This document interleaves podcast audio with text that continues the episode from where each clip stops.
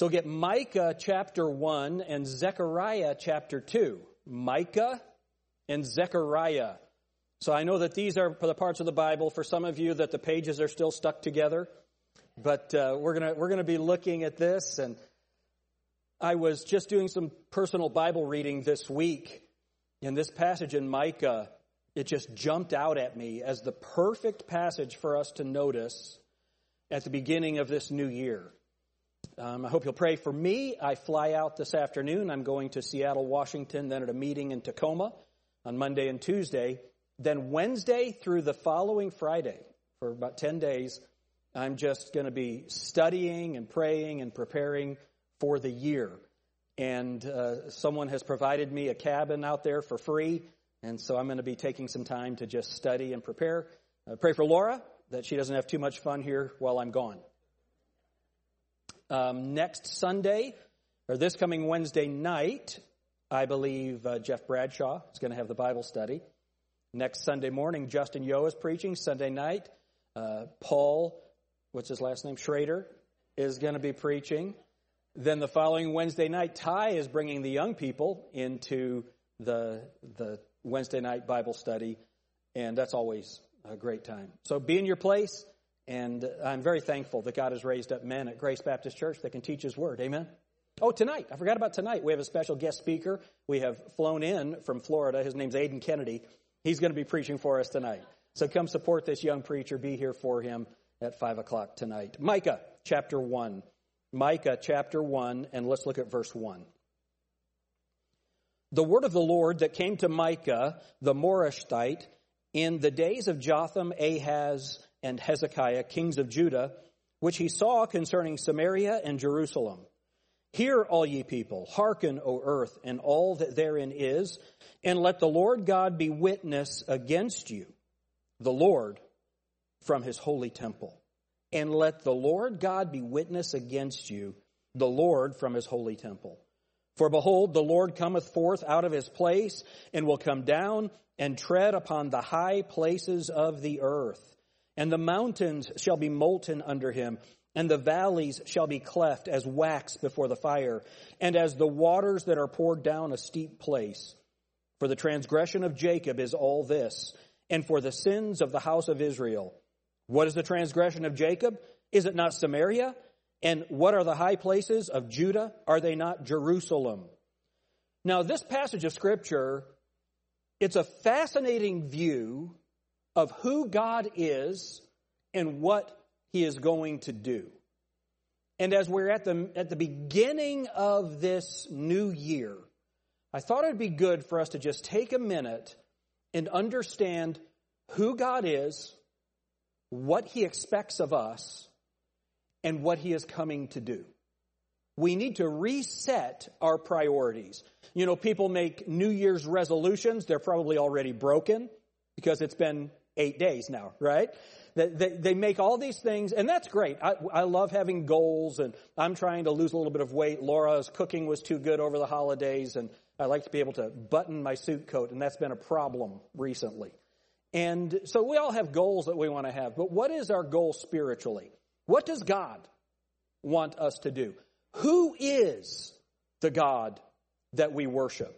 And I know there's been a lot of uh, hullabaloo over the politics of the house and all of those things that have been going on. And we can get wrapped up in those things and so distracted from what God has called us to do I want us to see what he is saying to Judah, what he's saying to Israel and Samaria in this text, and what he is planning to do, what that and what that means to us. So there are some things I want you to notice from this text. The first thing I want you to notice is the method of revelation. How did God reveal this message to Micah? Look at chapter 1, look at verse 1. The word of the Lord that came to Micah, look at the end of the verse, which he saw concerning Samaria and Jerusalem, which he saw concerning Samaria and Jerusalem. Go back two books. I'm sorry, go ahead two books. Go from Micah to Nahum to Habakkuk.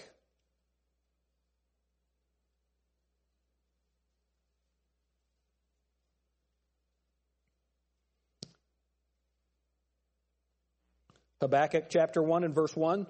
The burden which Habakkuk the prophet did see. You see that? Have you ever wondered how these men wrote these vivid things?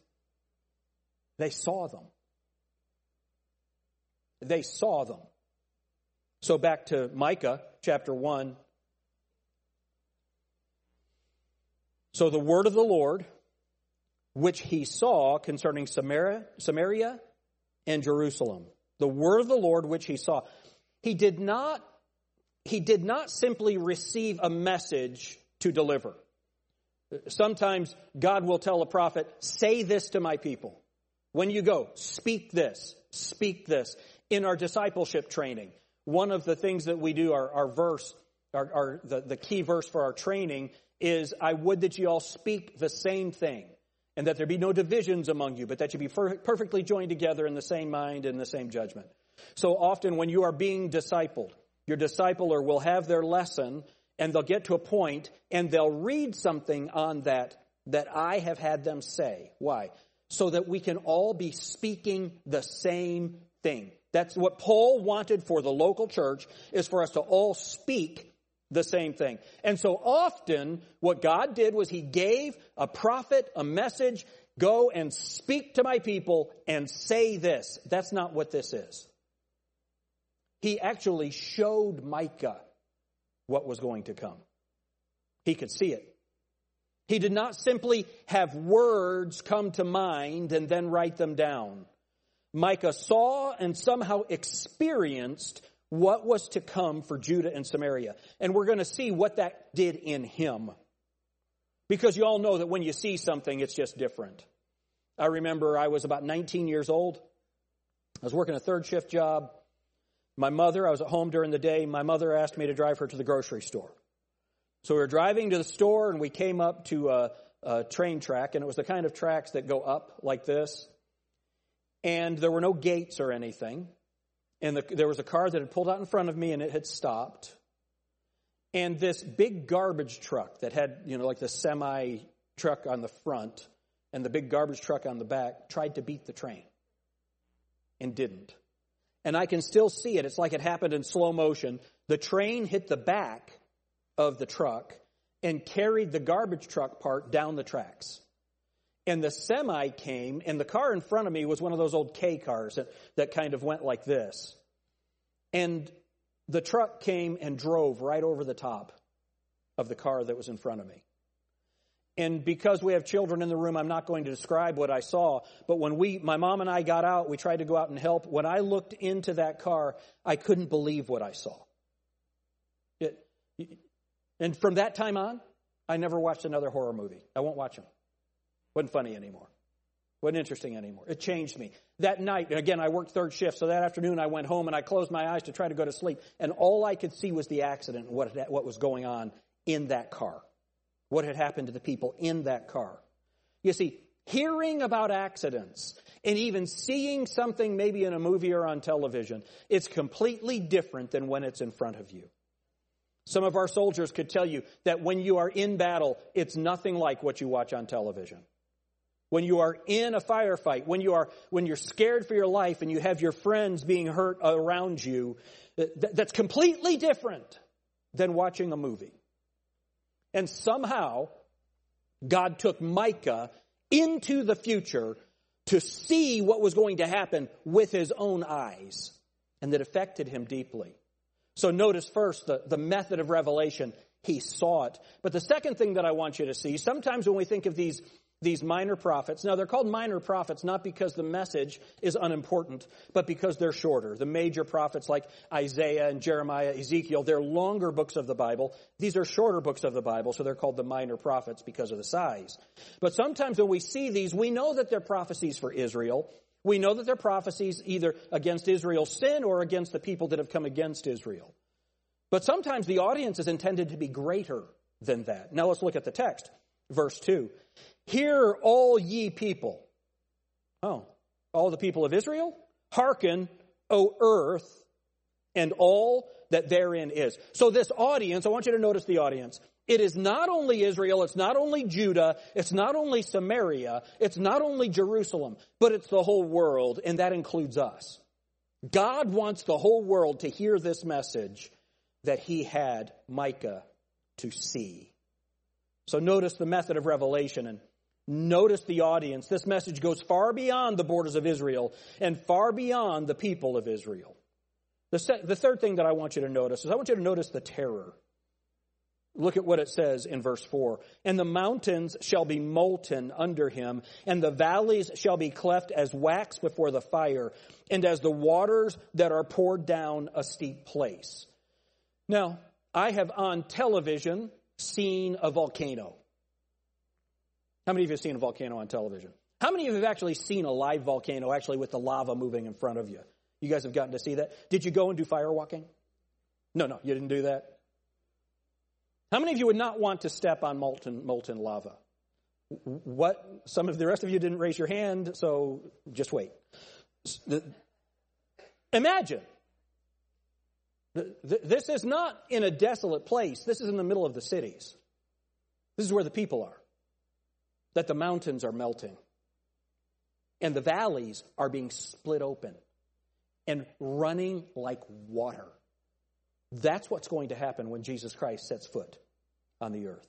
That is what's coming. And remember, the prophet Micah saw this. He saw this. Can you imagine the terror? Now, I've never been through an earthquake. I've never been through a volcano. I, have never been through any kind of cataclysmic event. I've, I've, never experienced anything like that. I've not been in a, in a tsunami. I've not really ever experienced a hurricane. I've not been involved in these, these horrible things that are called natural disasters. Some of you have experienced those things. I can't imagine the terror in that moment. Can you imagine being out on the sea when, when some kind of tsunami hits and you're caught by that wave? I, I just can't imagine what would that, what that would be like. Or to be on the shore and to see a mountain of water coming at you, like happened in Beirut uh, a year or two ago when that ship exploded and the whole the whole portion of the city was just leveled in a second. Can you imagine seeing that and being around that? That's what Micah was experiencing. So notice the method of revelation and then no, that, that he saw it. Then notice the, the, the audience is us. He wants to bring us into this. And notice the terror. This is like nothing ever before it. Why would God do this? Notice the reason. Verse 5. For the transgression of Jacob is all this. And for the for, so for the transgression of Jacob is all this. Why is this happening? Because of the transgression of Jacob. And for the sins of the house of Israel. What is the transgression of Jacob? Now, now, uh, I want you to think about something. This is going to happen to the whole world because of the sin of Israel. Why? Because Israel, God chose Israel, the smallest of nations, the most insignificant of people. As a matter of fact, it started with one, Abraham. And he grew them into a great nation. And though they were small, they were, they were, they were humble, what God did was he made them the apple of his eye. That's what it says in the book of Zechariah. They were the apple of his eye. And God had set them up as a city on a hill God had given Solomon the, the, the, greatest wealth in the history of the world. He gave him more wisdom than any person has ever had. And the nations couldn't believe what God was doing. Until Wakanda. No, something that's completely different. And people would gather to that place. And sorry, Andy, it just it was just there. They'd gather to it and they'd say, look at the, look at the greatness, look at the wisdom of God. And so when Jesus Christ came, now they were a conquered people. The times of the Gentiles had begun. Israel, from early on until today, it is still under the rule of Gentiles. You say, I thought Israel was a nation. Israel could not be a nation on its own. It has to have the protection of other nations. So, why would God judge the world based on what Israel did? because God intended for Israel to be a picture of God's grace, His power, His mercy, demonstrating who the king is that, that uh, Mackenzie was just singing about. And they didn't do it. Understand, folks, that people, that Christianity does not reach. When we do not reach into these nations and lead people to Christ and establish churches that affect the government, that these are the nations that Jesus Christ is coming back to judge. So God's plan was to work through the nation of Israel. He came into his own, and his own received him not. When they didn't receive him, God turned his attention to the Gentiles. He's not finished with Israel. Blindness in part has happened unto Israel until the fullness of the Gentiles be brought in. And then he's going to turn his attention back to Israel. The way that we know that that happens is the rapture takes place. And every saved person is taken out of here. And then he's going to, what is he going to do? He's going to intend to reach as many people as he can through the Jews. There'll be 144,000 Jewish witnesses that encompass the globe preaching. Why? Because God is full of mercy. He's full of grace but he is also full of righteousness and holiness. God is going to judge the world based on whether they have acknowledged him as Lord or not. He's either your king or he is not. And that is why he is coming. Why is he judging Israel in this text? Now, in the book of Micah, we have that principle of dual fulfillment. There's going to be an immediate fulfillment where they are overthrown, an immediate judgment because of their idolatry. But there's also an ultimate judgment where all of these things are literally fulfilled when Jesus Christ returns in the kingdom. Now, I want you to see the reason for this. I'm going to read to you. If you want to turn to it, you can. It's 1 Kings 12 and verse 28, but I'm going to read it to you. 1 Kings 12, 28. Whereupon the king took counsel and made two calves of gold and said, on, and said unto them, Is it too much for you to go up to Jerusalem? Behold thy gods, O Israel, which brought thee up out of the land of Egypt. Now, how many of you know what happened with the golden calf when Moses was up getting the law and the people talked Aaron into making a golden calf. Did that go well for them? Moses had them grind it up and drink it. Yeah. It was not a good thing. And yet, here's the king. He's saying, Here are your gods that brought you out of the land of Egypt. Not only one, but he made two of them and set them up and told the people to worship that. So now, Listen to what the verse says.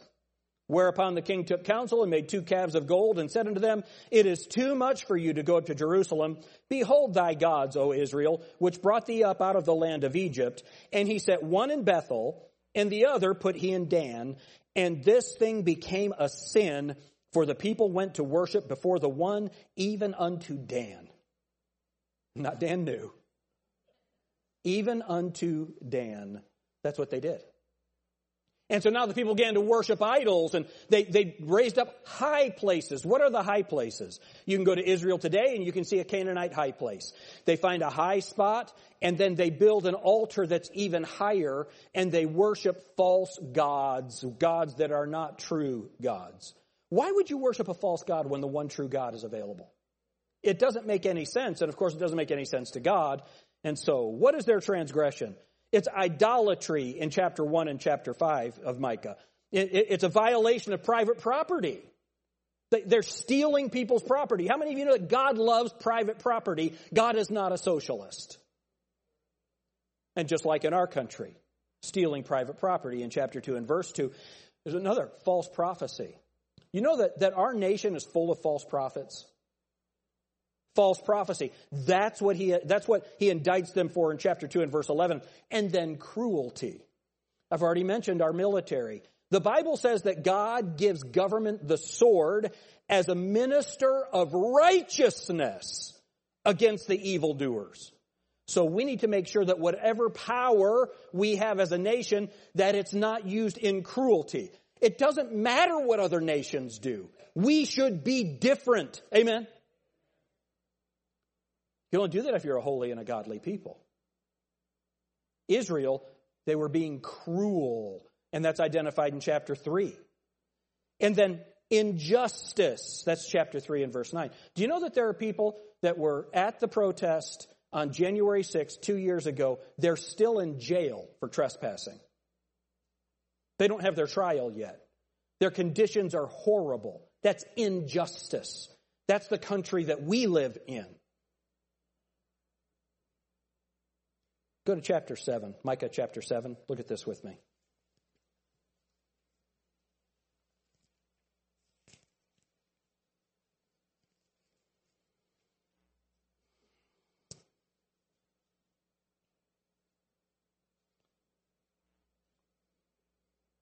Look at what the Bible says in verse 5.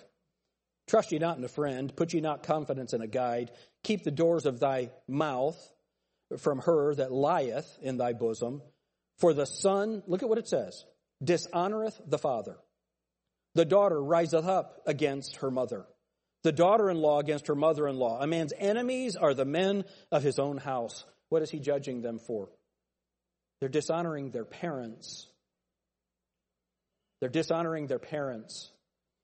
We see, you can't watch a television show where the children obey the parents. Doesn't happen. The children are always wiser than their parents. And you'll, you'll see a 15 year old girl walking out of the house looking like a prostitute.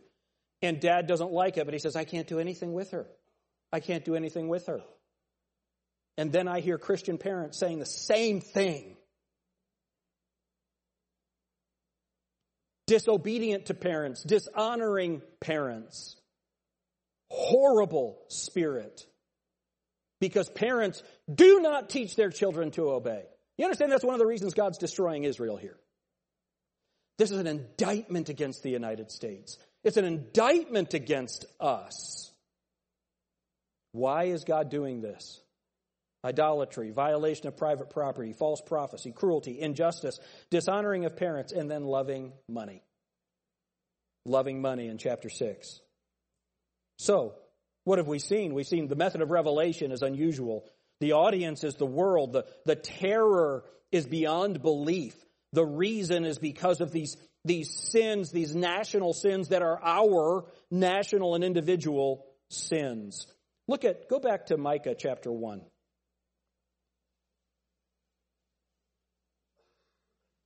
Look at verse 6. Therefore, I will make Samaria as an heap of the field, and as plantings of a vineyard, and I will pour down the stones thereof into the valley, and I will discover the foundations thereof. And all the graven images thereof shall be beaten to pieces, and all the hires thereof shall be burned with fire. And all the idols thereof will I lay desolate, for she gathered it. Look at this of the hire of an harlot, and they shall return to the hire of an harlot. So here's what's happening. Here's what's happening. Their worship has become debauched, and they're hiring prostitutes and evil stuff as a part of their worship. Wickedness. You say, we would never do that. You know, my friend Dalton Robertson, his kids, they, had Flatt Lonesome, the very successful bluegrass singing group. Kelsi was nominated for a Dove Award for a song she wrote, so they went to the Dove Awards. And he said, You would not have believed the immorality in that place. The, just the, the over the top flamboyance where they're trying to look like the Grammy Awards, where, where Christians, supposed Christians, are looking like the world and women are hanging out intentionally of their dresses. That's, that's Christianity? No, that's sexualization. That is American Christianity. How many of you saw that Amy Grant just won the President's Award? Anybody get to see that? And people are excited that a Christian got to do that. That's great. Why? Because she had just hosted a gay wedding at her house for her niece. And then when Brandi Carlile came out as a homosexual, she went on her website and said, I'm so thankful for your courage. Amy Grant. Lecrae, the, the Christian rap singer, pro homosexual. Kirk Franklin, pro homosexual. Um, one of the key hard rock singing groups, Christian groups, they have an open homosexual opening for them in their act.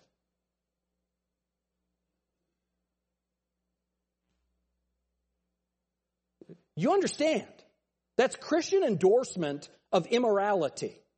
Are y'all with me on this? That's Christianity.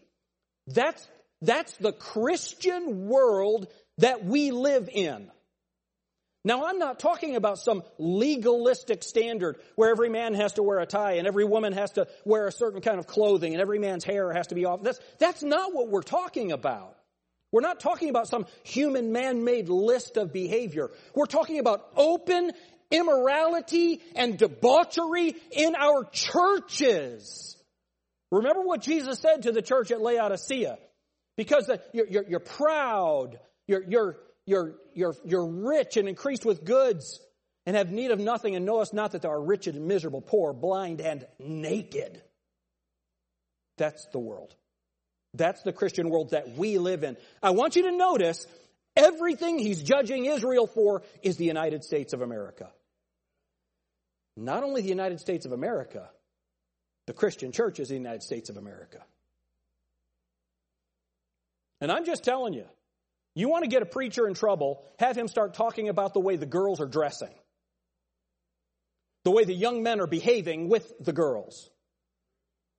Folks, we are supposed to be different.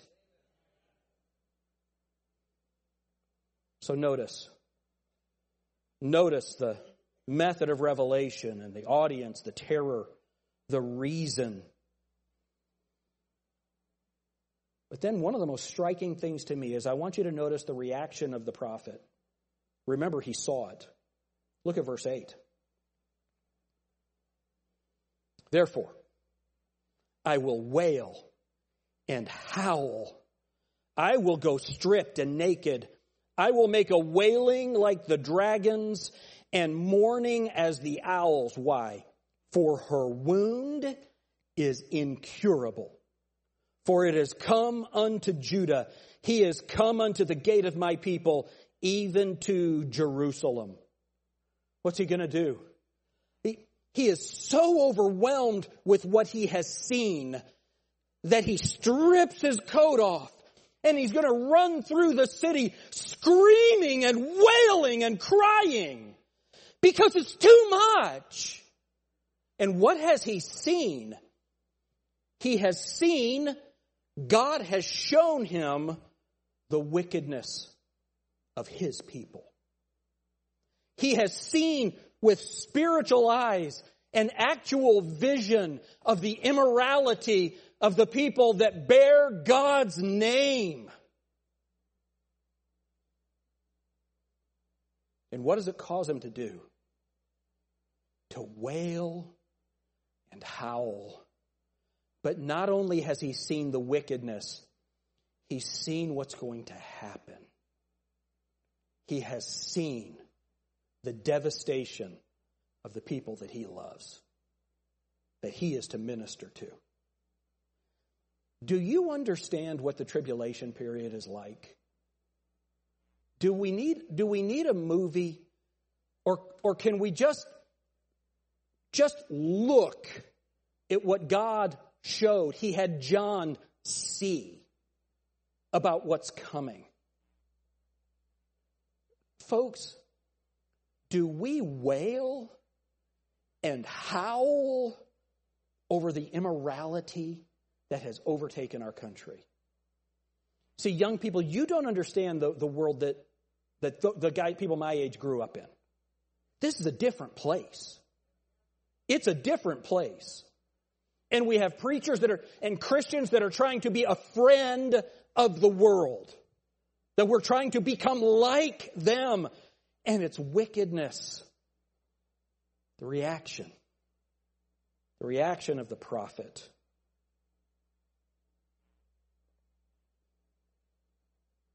You know what had happened to him? The message had become real to him. Teenagers, is this message real to you? Do you understand the choices that you are making right now? Parents, do you understand the choices that you are making? What are you going to have your girls wear to the prom? What are you going to allow the boys to see of your daughter? What, what, as a Christian, what are you doing? What are you endorsing? What, what are we doing?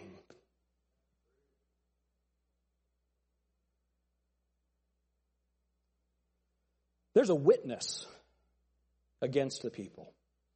Notice the reality of the one who is a witness against them. Micah chapter 1. Look at verse 2. Hear, all ye people, hearken, O earth, and all that therein is, and let the Lord God be witness against you. Let the Lord God be witness against you.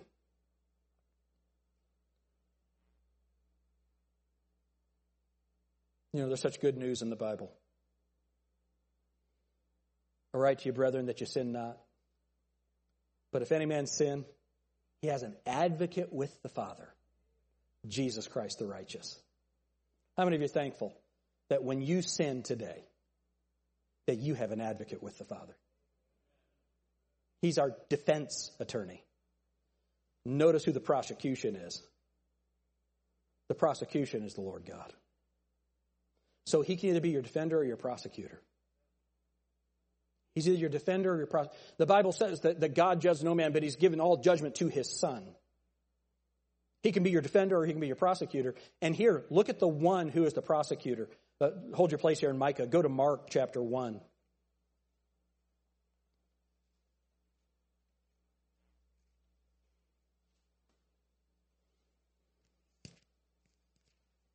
Mark chapter 1.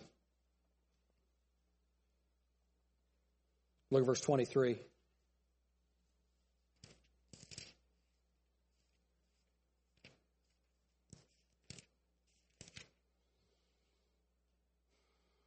And there was in their synagogue a man with an unclean spirit, and he cried out, saying, Let us alone.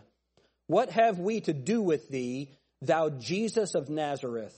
Art thou come to destroy us? I know thee who thou art the Holy One of God. The Holy One of God. Isn't it interesting that the devils know who he is? Do you? He's the Holy One.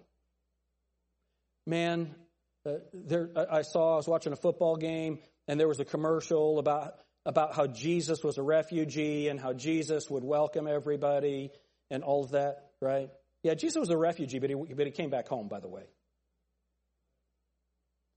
The, this, this whole idea that Jesus will accept anything that you are, anything that you do, he'll accept you, but not your sin. He's holy. He's the Holy One. Let's look at how holy he is. Look at Revelation chapter 15. Revelation chapter 15. And when we get to Revelation 15, I know you've got a marker in uh, Zechariah. We're going to be there in a minute, but we're going to come back to Revelation 15. Revelation 15, and look at verse 4. Who shall not fear thee, O Lord, and glorify thy name? For thou only art holy. For all nations shall come and worship before thee, for thy judgments are made manifest. Who's going to work, who's going to fear him? Everybody, because of what he's done to the world. Everybody's going to fear him. Christians, Christians, look at me. Why don't we fear him now? Because of his love and his mercy and his grace? That's the wrong reason. We need to recognize his love, mercy, and grace because we fear him and we understand what we actually deserve. We're going to come back to Revelation, but go back to Micah. Notice the reality of the one who's a witness against them, the only Holy One. But then I want you to notice something else that happens. Notice the reality of this witness. What does he do? So Micah chapter 1 and verse 2 Hear, all ye people, hearken, O earth, and all that therein is, and let the Lord God be witness against you. The Lord from his holy temple. For behold, the Lord cometh forth out of his place and will come down and tread upon the high places of the earth. The reality of the one who comes down. So again, I want you to see Behold, the Lord cometh forth out of his place. He cometh forth out of his place and will come down. Remember, this one who's coming down out of his place, and we're going to learn a little bit more about that place in a second. But this is the Holy One that is coming down. And notice from where he comes. Notice from where he comes. Look at verse 2 again. Hear, all ye people, hearken, O earth, and all that therein is, and let the Lord God be witness against you. The Lord, now don't miss this, okay? I know it's hard to listen for a long period of time, but don't miss this. From whose holy temple? This is not the temple of Solomon, not the temple of Hezekiah. This is not the rebuilt temple of the tribulation period. This is his holy temple in the heavens. It's his. The temple is his. This is why that abomination of desolation was so horrible. When Antiochus Epiphanes set up his own image in the Holy of Holies, the holiest of all. And that's going to happen again in the tribulation. That's going to be when they identify who the Antichrist is. He, he makes himself evident. He reveals himself as the man of sin. None of that's going to happen in God's temple. His temple is holy. He comes from His holy temple. I want you to see how significant this is. Go back one book to Jonah. Jonah chapter 2 and verse 4. Jonah's in the belly of the whale. He cries to God. The Bible says he cried to God from hell. I believe that he had died. Then I said, I am cast out of thy sight. Yet I will look again toward, look at the singular, thy holy temple. Thy holy temple. Look at verse 7. When my soul fainted within me, I remembered the Lord, and my prayer came in unto thee, into thine holy temple. There's only one, it's God's. Only one temple, it's holy. When we, man, I, I, I want to be like, like Micah to, to be able to communicate what, what we're seeing in this text. I think this next passage will help you. Look at, look at Habakkuk. Remember, he's going to go forward two books. Habakkuk, chapter 2.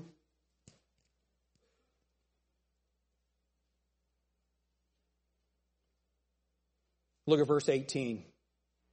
Habakkuk, remember, he saw this judgment. He saw this prophecy, and God had him write it. Verse 18 What profiteth the graven image that the maker thereof have graven it? The molten image and a teacher of lies, that the maker of his work trusteth therein to make dumb idols.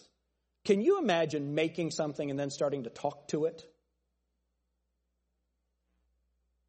Verse 19 Woe unto him that saith to the wood, Awake! to the dumb stone, Arise, it shall teach. Behold, it is laid over with gold and silver, and there is no breath at all in the midst of it. Doesn't matter how pretty you make it. It doesn't matter what you call it. It doesn't matter if you put it up in your church and, and call it a, a, a, an article for worship. Here's what God says, verse 20. But the Lord is in his holy temple. What should the world do? Stop trying to talk to your dumb idols. Let all the earth keep silence before him. I've mentioned to you that I've heard atheists say that if there is a God, I'll spit in his face. Want to bet?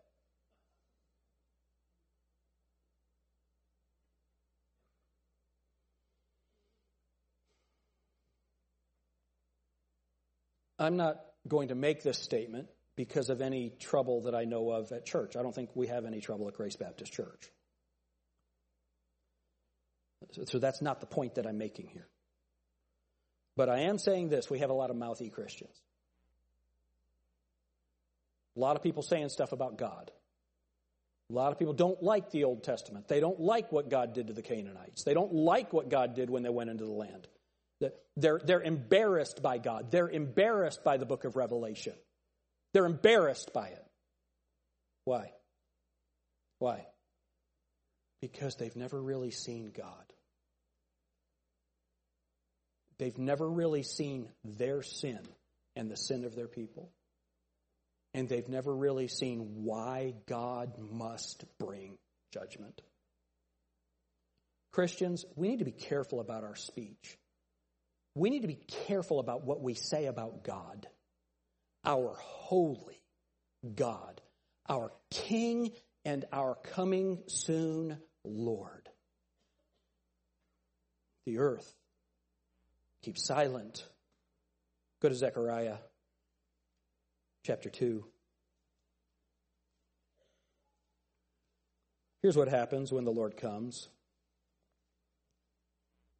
Zechariah 2 and verse 10 Sing and rejoice, O daughter of Zion, for lo, I come, and I will dwell in the midst of thee, saith the Lord. And many nations shall be joined to the Lord in that day, and shall be my people, and I will dwell in the midst of thee, and thou shalt know that the Lord of hosts hath sent me unto thee. And the Lord shall inherit Judah, his portion in the Holy Land, and shall choose Jerusalem again. Verse 13. Be silent, O all flesh, before the Lord. Now notice, look at for he is raised up out of his holy habitation. Remember, Jesus Christ ascended to the right hand of the Father, and he's seated at the right hand of God, and he ever liveth to make intercession for the saints. Amen? Man, I'm so thankful for that. He is seated at the right hand of the Father. But soon, he's going to stand up. Do you know what happens when he stands up? All of the holy, holy, holy, all of the continual booming, thunderous worship that takes place in heaven, all that's around his throne, going to be silent because the moment of judgment has come. Let all the earth be silent. Why? Ezekiel chapter 48, the last verse of Ezekiel.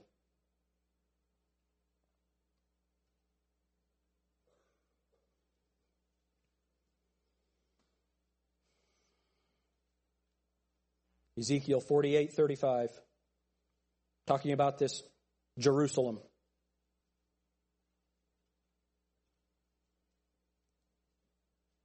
Ezekiel 48, 35.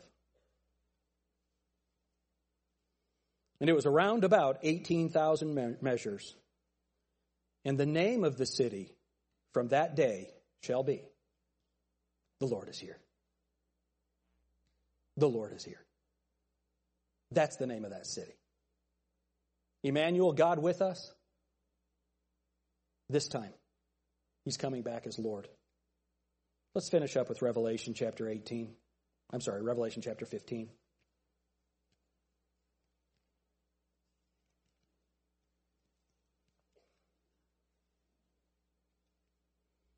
Verse 1.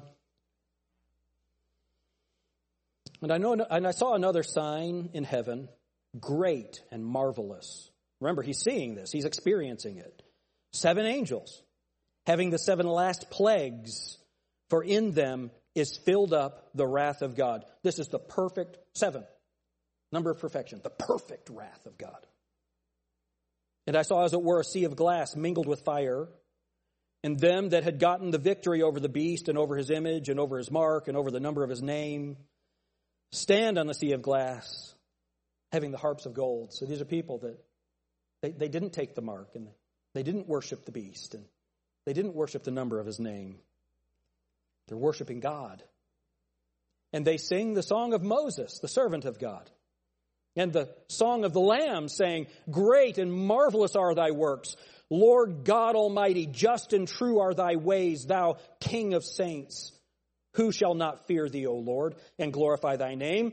For thou only art holy, and for all nations shall come and worship before thee, for thy judgments are made manifest. And after that I looked, and behold, look at this.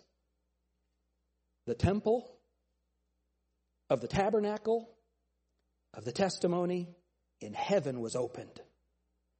The seven angels came out of the temple, having the seven plagues, clothed in pure and white linen, and having their breasts girded with golden girdles.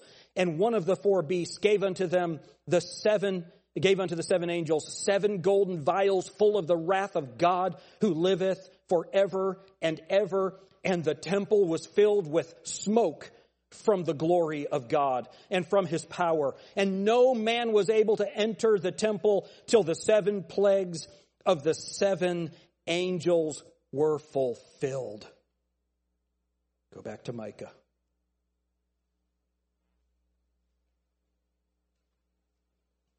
chapter 1 and verse 2.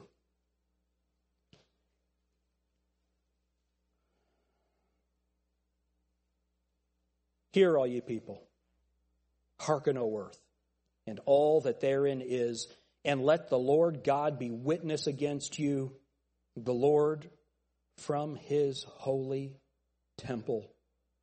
For behold, the Lord cometh forth out of his place, and will come down and tread upon the high places of the earth. He's going to arise, and all the earth will be silent. And he establishes Israel again. Let me read to you what Arno Gaebelein wrote about this. He said, After the prophecy of the division of the land comes the majestic ending. The last message this man of God uttered, this is from Ezekiel 48. And the name of the city from that day shall be The Lord is Here. It is a fitting finale to this great book. In its beginning, we see the glory of the Lord departing. Remember, Ichabod, he wrote Ichabod over the name of the temple because the glory is departed. It is fitting. In its beginning, we see the glory of the Lord departing. Throughout the pages of the book, we read of Israel's rebellion, Jer- Jerusalem's judgments, the nation's disobedience and rejection. Then follow the messages of hope, Israel's conversion, the regathering of the 12 tribes, the, the final conflict, the returning glory of the Lord, and from that day, the name of the city shall be the Lord is here. Because he has manifested his gracious presence in the midst of his people and established his throne, blessed his people with all the spiritual and national blessings promised by his holy prophets, destroyed all their enemies and covered all with his visible glory once more. Therefore, the city will have a name. The Lord is there. What a glory it will be for him. The city through which he once walked with weary feet the Son of God, garbed in servant's form, the city through which he was dragged when the cross was laid upon his shoulders, the city which cast him out, the city outside of which he endured the cross and despised the shame. That same city will be made in that day the glory spot of the earth. So, what does this mean to us? Notice what the Bible says about us. 1 Corinthians 3 Know ye not that ye are the temple of God? and that the Spirit of God dwelleth in you? If any man defile the temple of God, him shall God destroy. For the temple of God is holy, which temple ye are. 1 Corinthians 6. What? Know ye not that your body is the temple of the Holy Ghost which is in you, and ye, ha- and, and ye have of God, and ye are not your own? For you're bought with a price. Therefore, glorify God in your body and in your spirit, which are God's. So, what's the conclusion of all of this? Let's be holy in the new year. Let's all stand. Lots of stuff going on in the world. Lots of things with the economy. Lots of things with our families. Lots of busyness. A lot of things going on. But, folks, let us never lose sight of the fact that life is short. What is life? It appeareth but for a little time and vanisheth away. It's gone. It's gone. And it'll either be gone through death, the march of time, or through the return of Jesus Christ. Either way, we have a job to do. Man, I love Grace Baptist Church. I love gathering together with you. It's one of my favorite things in the world to do. I look out and I look across your faces and it makes me smile because I love you. I love our church family and the camaraderie that we have. And you can tell that camaraderie because at the end of the Sunday night, people don't go home. The end of Wednesday night, people don't go home because they enjoy being together. I love that God gives us that fellowship. Amen? But that's not the only thing He's given us. He's given us a mandate. Be ye holy as I am holy, God said. And then He sent us into the world to preach the gospel to every creature. Because if we could somehow see what Micah saw, we would wail and howl and the Bible says what Micah said, I will wail like the dragons. That's like the demons, the way the demons scream in agony. That's the way that Micah was screaming and howling because he actually could see what the sin was and he could see what God was going to do. Folks, God has spared us that. Are, are you thankful that you don't see the sin of your neighbor? You don't have to experience how wicked that is. But God's told us and what the judgment will be. Folks, in the new year, let's make sure Grace Baptist Church is a holy people.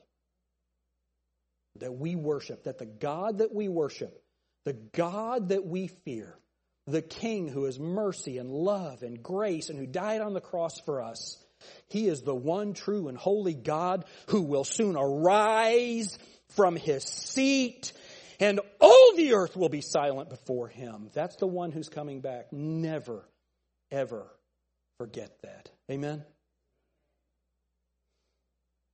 And I'll finish with this. How many of you are born again? You know Christ as your Savior?